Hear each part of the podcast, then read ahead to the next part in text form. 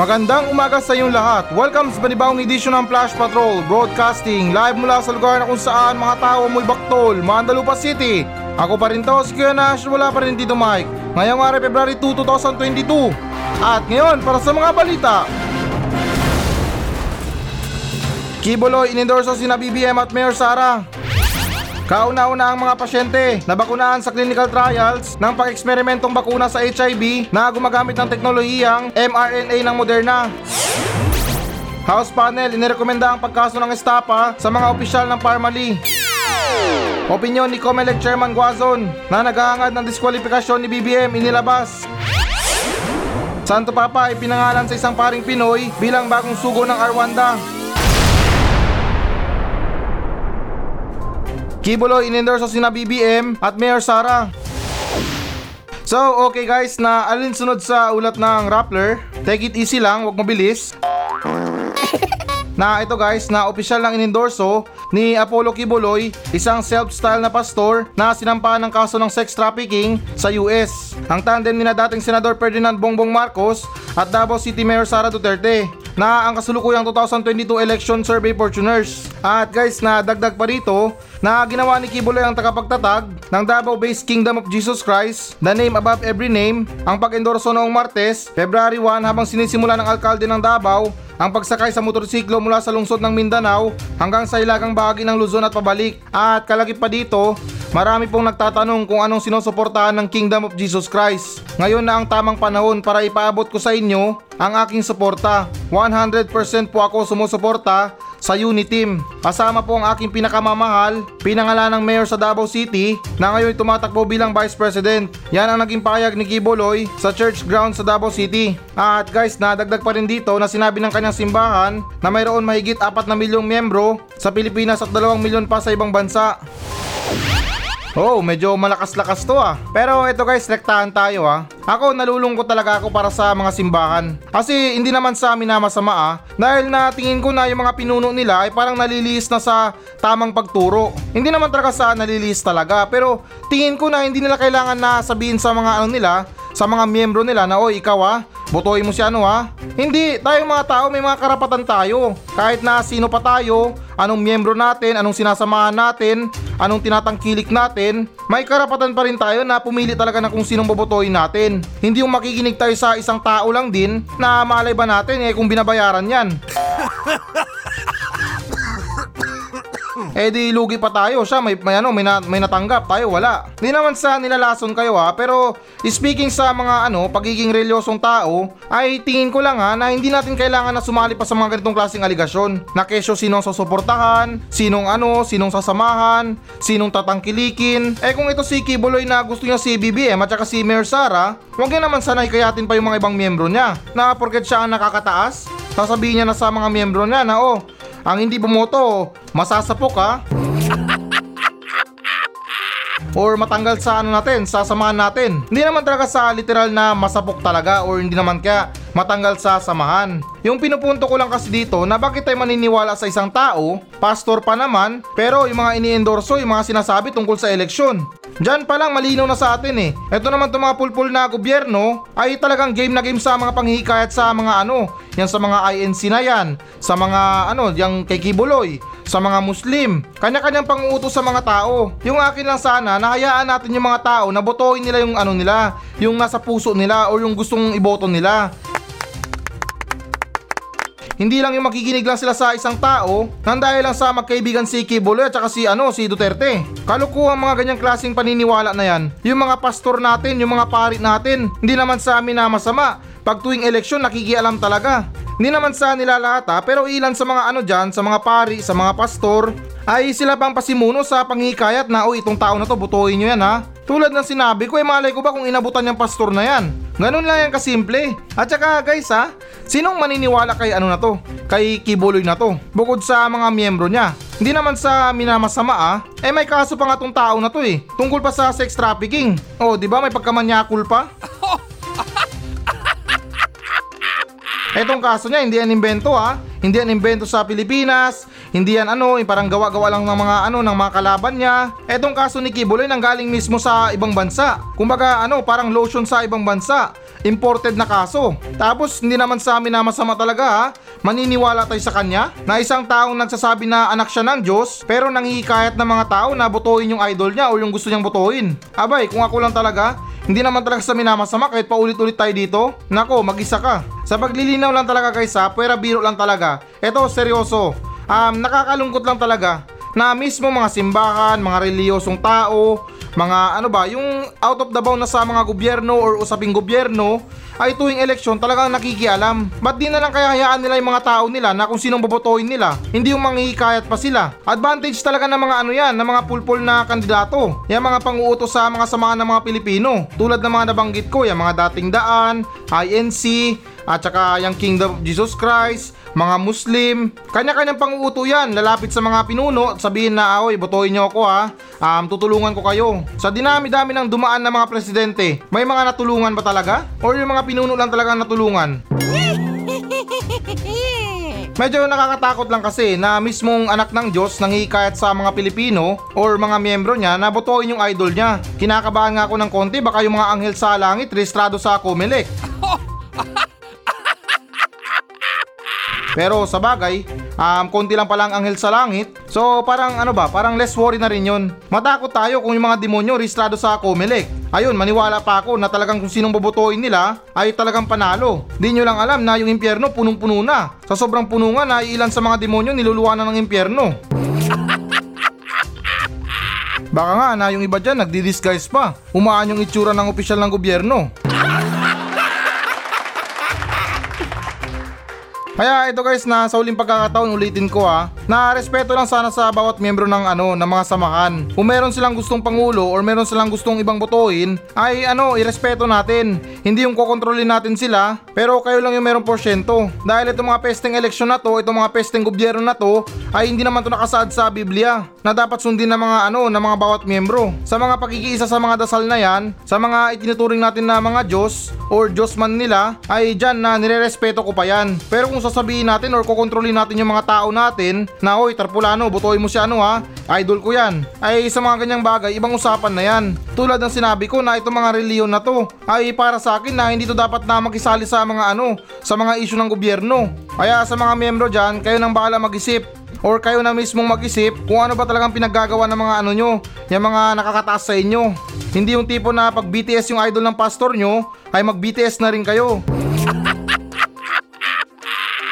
Sa madaling salita, K-pop. Siyempre may mga iba't ibang genre tayo. May mga alternative, may mga ano, metal, emo, or mga punks. Kanya-kanyang buhay yan, walang pakialamanan. Sunod naman tayo na balita. Kauna-una ang mga pasyente nabakunahan sa clinical trials ng pag-eksperimentong bakuna sa HIV na gumagamit ng teknolohiyang mRNA ng Moderna.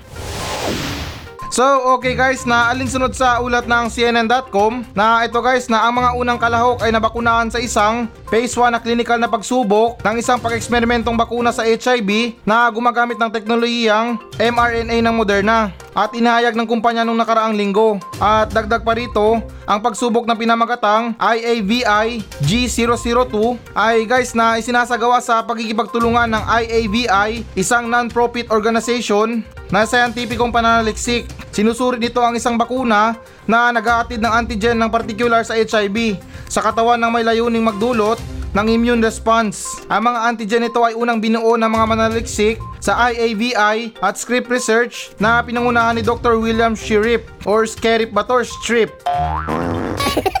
Sa isang pagsubok, patunay na konsepto nung nakaraang taon, natuklasan ng pangkat ng pananaliksik na ang mga antigen ng HIV ay gumagawa ng nais na tugon sa immune sa 97% ng mga kalahok. At kasulukuyang pagsubok ay binubuo sa una ay na nauna sa pagitan ng pagsubok sa pangunahing bersyon ng bakuna at pati na rin sa isang booster na bersyon at sa pamamagitan ng paggamit ng teknolohiyang mRNA ng Moderna na dating ginamit upang lumikha ng matagumpay na bakuna sa COVID-19.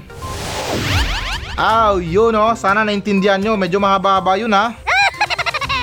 So ito um linawin ko lang ng konti para ano ba para magets nyo lang ng ano ng slightly. Na itong mga eksperto daw ay gumagamit ng pang-eksperimentong bakuna sa HIV na gumagamit ng teknolohiyang mRNA ng Moderna. So sa madaling salita parang moving forward na yung mga paggawa ng bakuna.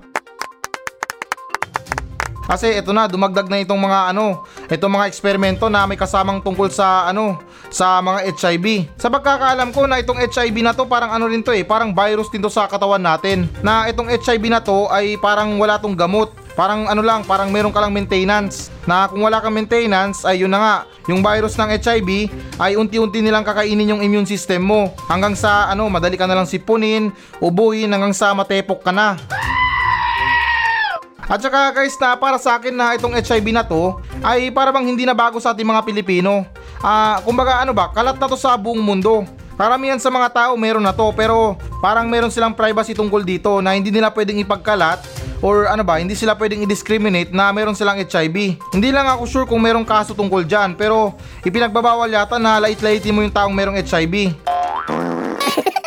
Kaya panawakan ko sa mga ano dyan, sa mga mahilig. Always gumamit ng proteksyon kapag hindi kilala. Dahil para sa akin, nasa panahon ngayon. Mag-ingat na kayo. Huwag na tayong bumase sa katawan ng isang tao. Na oh, ito yummy. Alamin muna natin kung merong sakit or wala. At saka meron naman tayong mga basic information dyan kung paano natin malalaman yung tao kapag merong HIV. Malalaman natin yan sa bunganga. Bale, i-check nyo kung merong singaw. Tapos kapag tinanong nyo kung masakit ba yung singaw niya, pag sinabi niyang hindi, lumayas na kayo. Maliwanag pa sa maliwanag yan. Positive yan sa HIV. Pero kung sinabi niyang masakit yung singaw niya, ay payuhan mo na lang siyang maligo. Maligo araw-araw ha, hindi once a week. Pero anyways guys, na itong comment ko or opinion ko sa bakuna na to, na meron ng teknolohiya ng mRNA, hindi man malinaw sa atin kung ito na ba ang sagot sa ano sa pandemya or sa virus, pero why not? Sumubok tayo ng mga ibang paraan. Hindi yung paulit-ulit na lang tayo sa mga booster natin na talagang umaabot ng dalawa, tatlo. Kinakabahan ako kapag umabot ng pitong booster shot yan. Baka maya-maya mag-crave na tayo ng tao. Pero anyways guys na ganun pa man ha, masaya ako sa kung anong ginagawa ng mga eksperto ngayon. Dahil kumbaga ano panahon na para kumilos tayo at gumawa tayo ng panibagong ano solusyon sa pandemya na to. Hindi yung puro booster shot na lang tayo na para bang addict lang na kapag nalobat booster agad. Sunod naman tayo na balita. House panel inirekomenda ang pagkaso ng estapa sa mga opisyal ng Parmali. So, okay guys, na alinsunod sa ulat ng ABS-CBN News na inirekomenda ng House of Representatives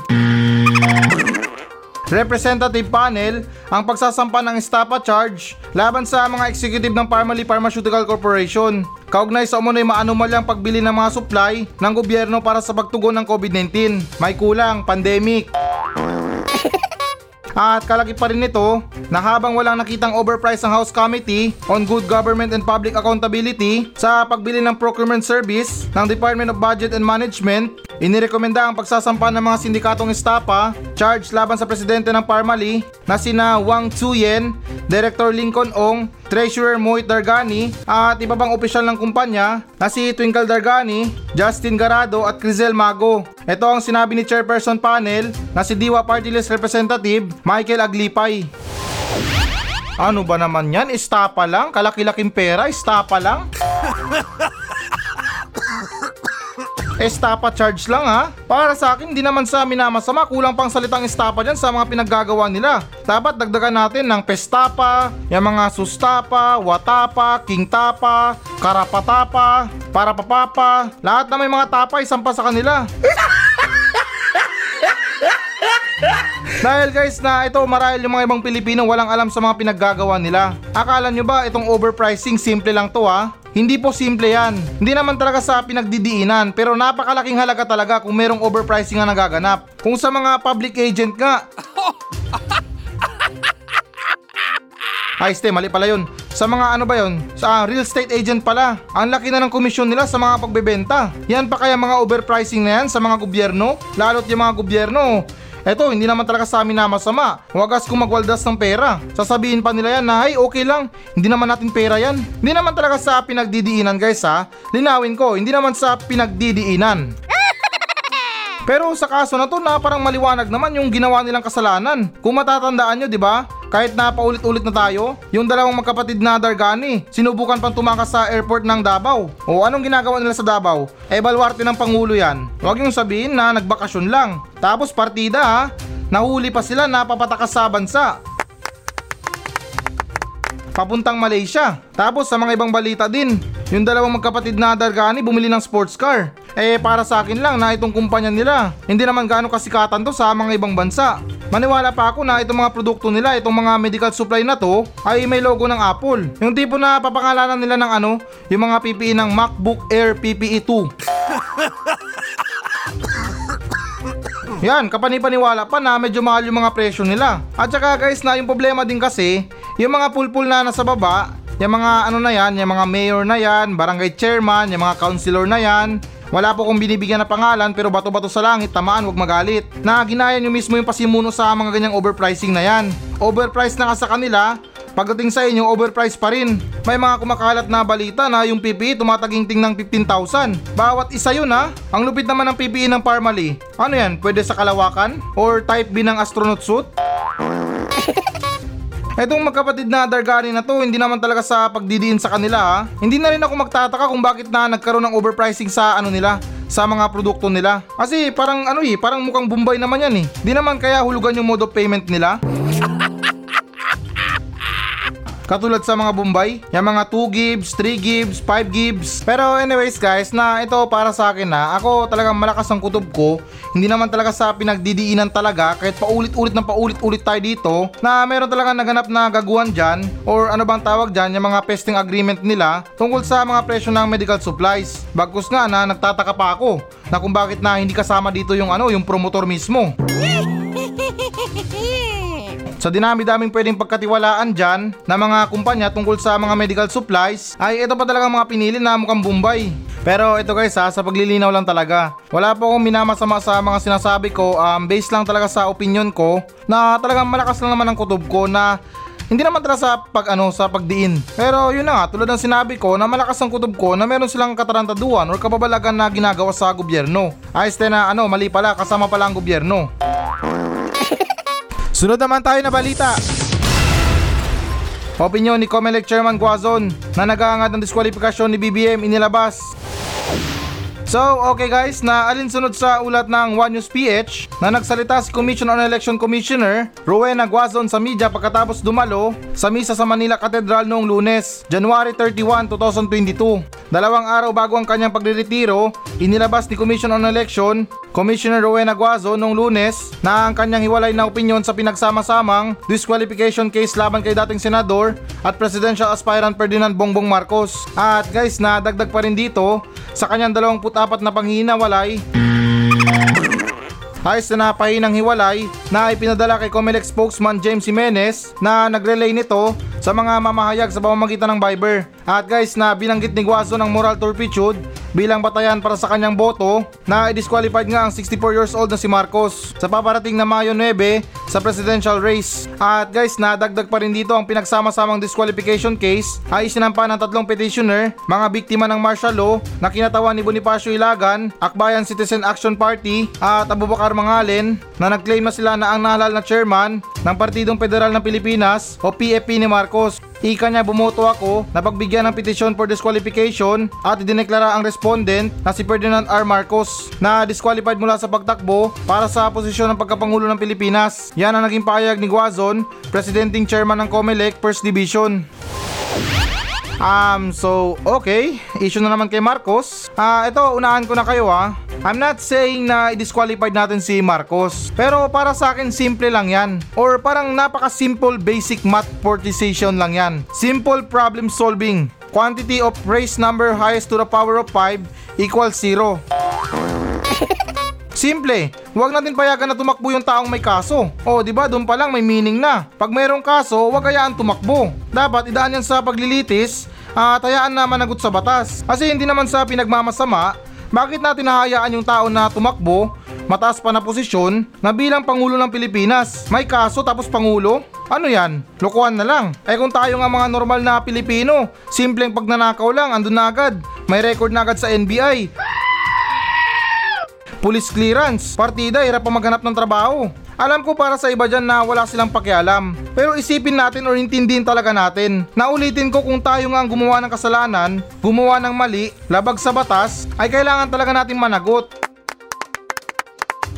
Samantalang ito sila, patong-patong ang mga kaso, tatakbo pa ng pagkapangulo. Alam nyo, hindi naman talaga sa amin na masama ah.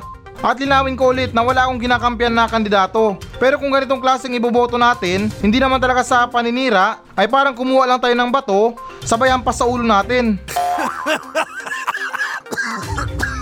Nag-iisip ba talaga tayo? Or sadyang nabubulag lang tayo dahil sa mga ino-offer nila? Wala akong alam sa mga ino-offer nila pero hindi naman talaga mag-iisip yung mga tao ng ganyan or kikilos ng ganyan eh kung wala naman silang ano natatanggap. Ewan ko lang sa iba, hindi ako sigurado. Dahil dun pa lang sa sinabi ko, paninindigan ko yan na bakit tayo maghahangad ng isang pangulo na merong kaso. Dapat nga dyan yung walang kaso, walang aligasyon, malinis ang pagkatao, makajos, sumasayad yung mga batas niya base sa Biblia. Dapat ganun. Hindi naman talaga sa panghikayat sa inyo para sa ibang kandidato. Seriously guys, na hindi talaga sa paninira. Ayoko lang talaga na magkaroon ulit tayo ng Pangulo sa loob pa ng anim na taon, tapos yung trabaho nila puro balasubas naman. Kung sa atin nga, one counts lang ng pagnanakaw. Kulong na agad. Samantalang si BBM, di naman talaga sa ano ha, meron siyang kaso tungkol sa mga tax, sa martial law. O yan, two counts na yan. Sa totoo lang talaga wala pa ako napupusuan na kandidato sa pagkapangulo. Na siguro kung meron man, baka sa susunod na buhay na ng mga tao. Dahil wala, lahat naman sila pare-pareho. Nagsisiraan sa isa't isa. Di na lang magtrabaho para sa mga Pilipino. Eh kung tutuusin lang, pare-pareho naman yung mga hangarin nila na ang makatulong sa mga Pilipino. Eto guys, na halimbawa lang to ha. Parang trabaho lang natin to sa mga opisina, sa mga ano natin, yung ano ba, yung mga normal na trabaho natin. Na yung mga tamad na empleyado masayang masaya kapag ginagawa yung mga trabaho nila. Na uy friend, pwede ikaw muna sa trabaho ko? Oo, di ba? Ganun lang kasimple. Para maintindihan natin na kung bakit na nag-aaway-away sila. Kasi nga, yung tingin ko dito, yung mga pinag-aawayan nila ay tungkol sa kapangyarihan. Yan, Pilipino nga naman. Sa ngalan ng kapangyarihan, pera, ginagawa ang lahat. Kanya-kanyang pasikat sa mga tao, panguuto. Dahil ulitin ko, kung parehas naman sila lahat ng hangarin na ang makatulong sa mga Pilipino, bakit pa nila kailangan na magsiraan? Sunod naman tayo na balita. Santo Papa ay pinangalan ng isang paring Pinoy bilang bagong sugo ng Rwanda. So, okay guys, na alinsunod sa ulat ng Rappler na itinalagaan ni Pope Francis ang isang Pilipinong pari bilang bagong ambasador o apostolic nuncio ng Holy See sa Rwanda. Ito ay matapos kinumpirma ng Archdiocese of Manila noong lunes. At guys, nakalakip pa dito na si Monsignor Arlando, ano ba to? Arnaldo Katalangan na ngayon ay hinihirang arsobispo ay hinirang ng Santo Papa bilang bagong nunsyo sa bansang Aprikano. Isang apostolic nuncio ang nagsilbing sugo ng Santo Papa sa isang pamahalaan na nagpapanatili ng diplomatikong relasyon ng Holy See. At dagdag pa rin dito na ang Katalan ay unang pari mula sa Archdiocese ng Maynila na naging isang unang nuncio. At sa isang payag ipinaabot ni Manila Archbishop Jose Cardinal Albincula ang kanyang pasasalamat kay Pope Francis sa paghirang ng Archbishop-elect Catalan.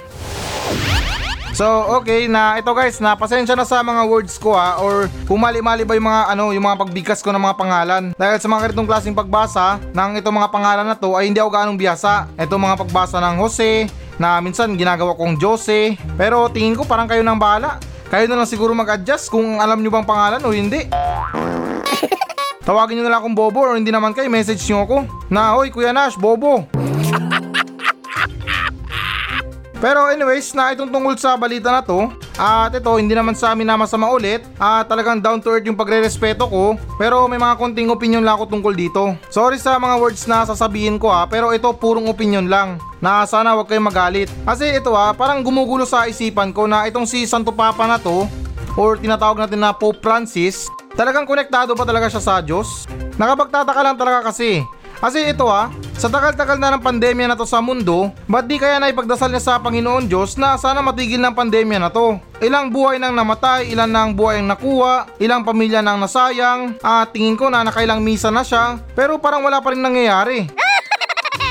Hindi lang ako gaano sure ha, kung talagang pinagdadasal niya ang pandemya na to. Dahil yun na nga, tulad sa sinabi ko, sa tagal-tagal na ng pandemya na to, bakit na hindi pa tayo natutulungan ng Panginoon? Ang dami ng mga nakolekta sa mga misa na yan, sa mga simbahan. Pero yung mga misa parang walang bisa. sa paglilinaw lang talaga guys na hindi talaga sa amin na masama at hindi naman sa ano ha, pangimasok. Pero kung para sa akin na talagang kung tunay siyang merong koneksyon sa Panginoon, eh di sana matagal niya nang nirequest sa Panginoon na Lord, sana matigil na tong pandemya na to. Maawa ka naman sa mga tao. Yung gobyerno mas lalong yumayaman. O di ba sa ganung simpleng ano pagdasal or pag-request, patunayan niya lang talaga na meron siyang connect sa ano sa Panginoon. Maniwala pa siguro ako kung isang normal na tao lang yan na bibihira lang magdasal. Diyan okay pa yan kasi yung connection niya sa Panginoon ay medyo mahina na dahil parang ano naglo-lose contact na.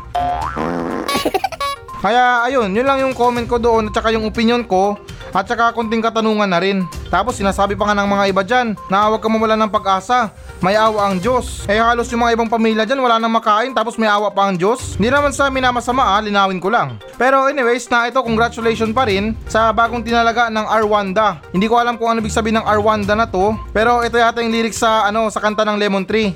Na yung Arwanda why, Arwanda why. Hindi, charot lang. Na hindi ko alam kung R1 ba to or silent R. Na yung mga ibang paragraph dito sa mundo na to talagang pahirapan sa mga bobo. Pero anyways guys, um, nakalimutan ko lang, nabanggit ko na ba itong tungkol kay ano, kay Kiboloy? Hindi naman sa inuulit ha, pero nakakatawa lang kasi isipin na instead na yung anak ng Diyos ang pansinin ng Santo Papa kasi mas malapit siya doon, eh parang siya pa tong hindi pinapansin. Kaya napapaisip ako na suting meron silang meeting or yung mga pagpupulong hindi nila pinapansin si Kibuloy or hindi man lang nila sinasama. Pero guys, na hindi ko intensyon namang discriminate ng tao ha. Dahil sa tagal ko nabubuhay sa mundo na to, na first time ako makarinig ng isang tao na sinasabi niya na anak siya ng Diyos. Eh kung anak siya ng Diyos, ba't siya nakikialam pa sa mga eleksyon? So, okay guys, ito na ang pinakahihintay nyo. Magbabasa na tayo ng audience mail. Natatai na ako. At syempre na mula pa rin to sa mga nagmensahe sa atin sa Facebook page ng Flash Patrol. At itong babasahin ko na mensahe ay medyo interesting na basher. Kumbaga ano parang pumukaw lang sa atensyon ko. Dahil guys na guess what? Itong sinabi niya. Pero tulad pa rin ng dati, hindi ko na lang bibigyan ng pangalan for protection niya. Baka ipakulam siya ni ano ni paring Junel. So anyways, na ito yung sinabi niya, napakawalang kwenta namang show na to. Malaking abala lang sa araw ko. Umagang umaga pa lang kung ano na mga pinagsasabi. Ang dami mong alam, hindi ka naman talaga newscaster. Kung ako sa'yo, manahimik ka na lang at gumawa ng ibang kababalahan. Bobo naman ito. Alam mo, kung hindi mo kayang spell, huwag ka na mag-type or huwag mo na lang isulat. Nagmumukha kang bobo eh. Ano yung words na kababalahan? Tanga naman nito. Pagkakaabalahan. Hindi yung sinasabi na pagkakabalalan dyan. Bulol ka ba? Alam mo, para sa'yo ha, get lost na lang. Kung wala kang ibang magandang sabihin, ah, manahimik ka na lang. Hindi na nga maganda yung sinasabi mo. Mali-mali pang spelling mo. At saka sa paglilinaw lang ha, hindi ako broadcaster. Isa lang akong host dito. Na aminado na din na inagawa ng titulo si Tito Mike. Which is na itong si Tito Mike ay siya yung original na ano dito host sa ano sa station. Pero ano, wag niyo nang banggitin baka bumalik pa. At saka ngayon na masaya na ako sa karir ko na nagpapasaya ako ng mga tao at ganoon na rin na nang bubuisit ako ng mga tao. Alam mo, siguro hindi ka bakunado. Kaya ganyan yung mga lumalabas sa bunganga mo. Magpunta ka muna ng vaccination site nang maayos yung mga pinagsasabi mo. Ang cute pa naman ng profile picture mo. Mukhang infected ng leptospirosis. At okay, so ito, move on na. Sunod naman tayo sa nagmensahe na itong mensahe na to ay nagmula kay Wena Rodriguez. Ito ang sinabi niya, Good morning po Kuya Nash, proud listener here from Dipolog City. Tanong ko lang po, ano po ang Tagalog ng toothpaste? Yun lang po, maraming salamat. Tagalog ng toothpaste? Ah, teka lang, ha, isipin ko ha. Parang wala naman Tagalog ng toothpaste ha. Tayo mga Pilipino, yung tawag natin sa toothpaste, mga brand naman eh. Ako sa tuwing bumibili ako ng toothpaste, yung sinasabi ko lang sa tindera, pabili po ng Colgate, yung close up. Yun lang, tapos binibigyan ako ng ano, ng close up or toothpaste. Pero, hmm, nice trick ha. Hindi ko nasagot yung tanong mo. Ganito na lang gawin natin. Um, gawin natin tong assignment sa mga ano natin, sa mga audience natin. Itanong natin sa kanila kung ano bang Tagalog ng toothpaste. Ang mag-google, ano, mamalasin na bang buhay. Kaya bukas na antabayanan mo, babasahin natin yung mga sagot nila. Kasi sa totoo lang, hindi ko alam kung anong Tagalog ng toothpaste eh. Yung alam ko lang is yung ano, yung toothbrush na one times a week.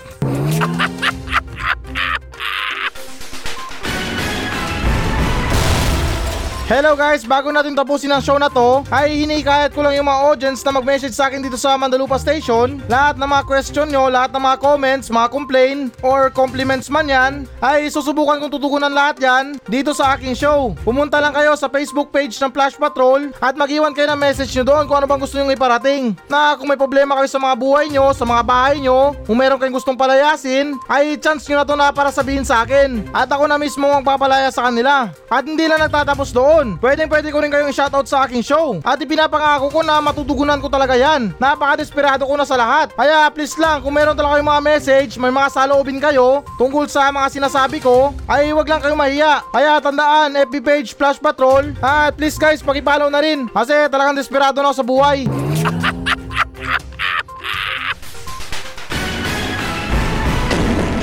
So yan muna mga balita ng Flash Patrol sa araw na to. Maraming salamat sa pakikinig. Ako pa rin to, si Kuya Nash. At maraming salamat ulit. Wala pa rin si Tito Mike. Masayang masaya ako. At goodbye!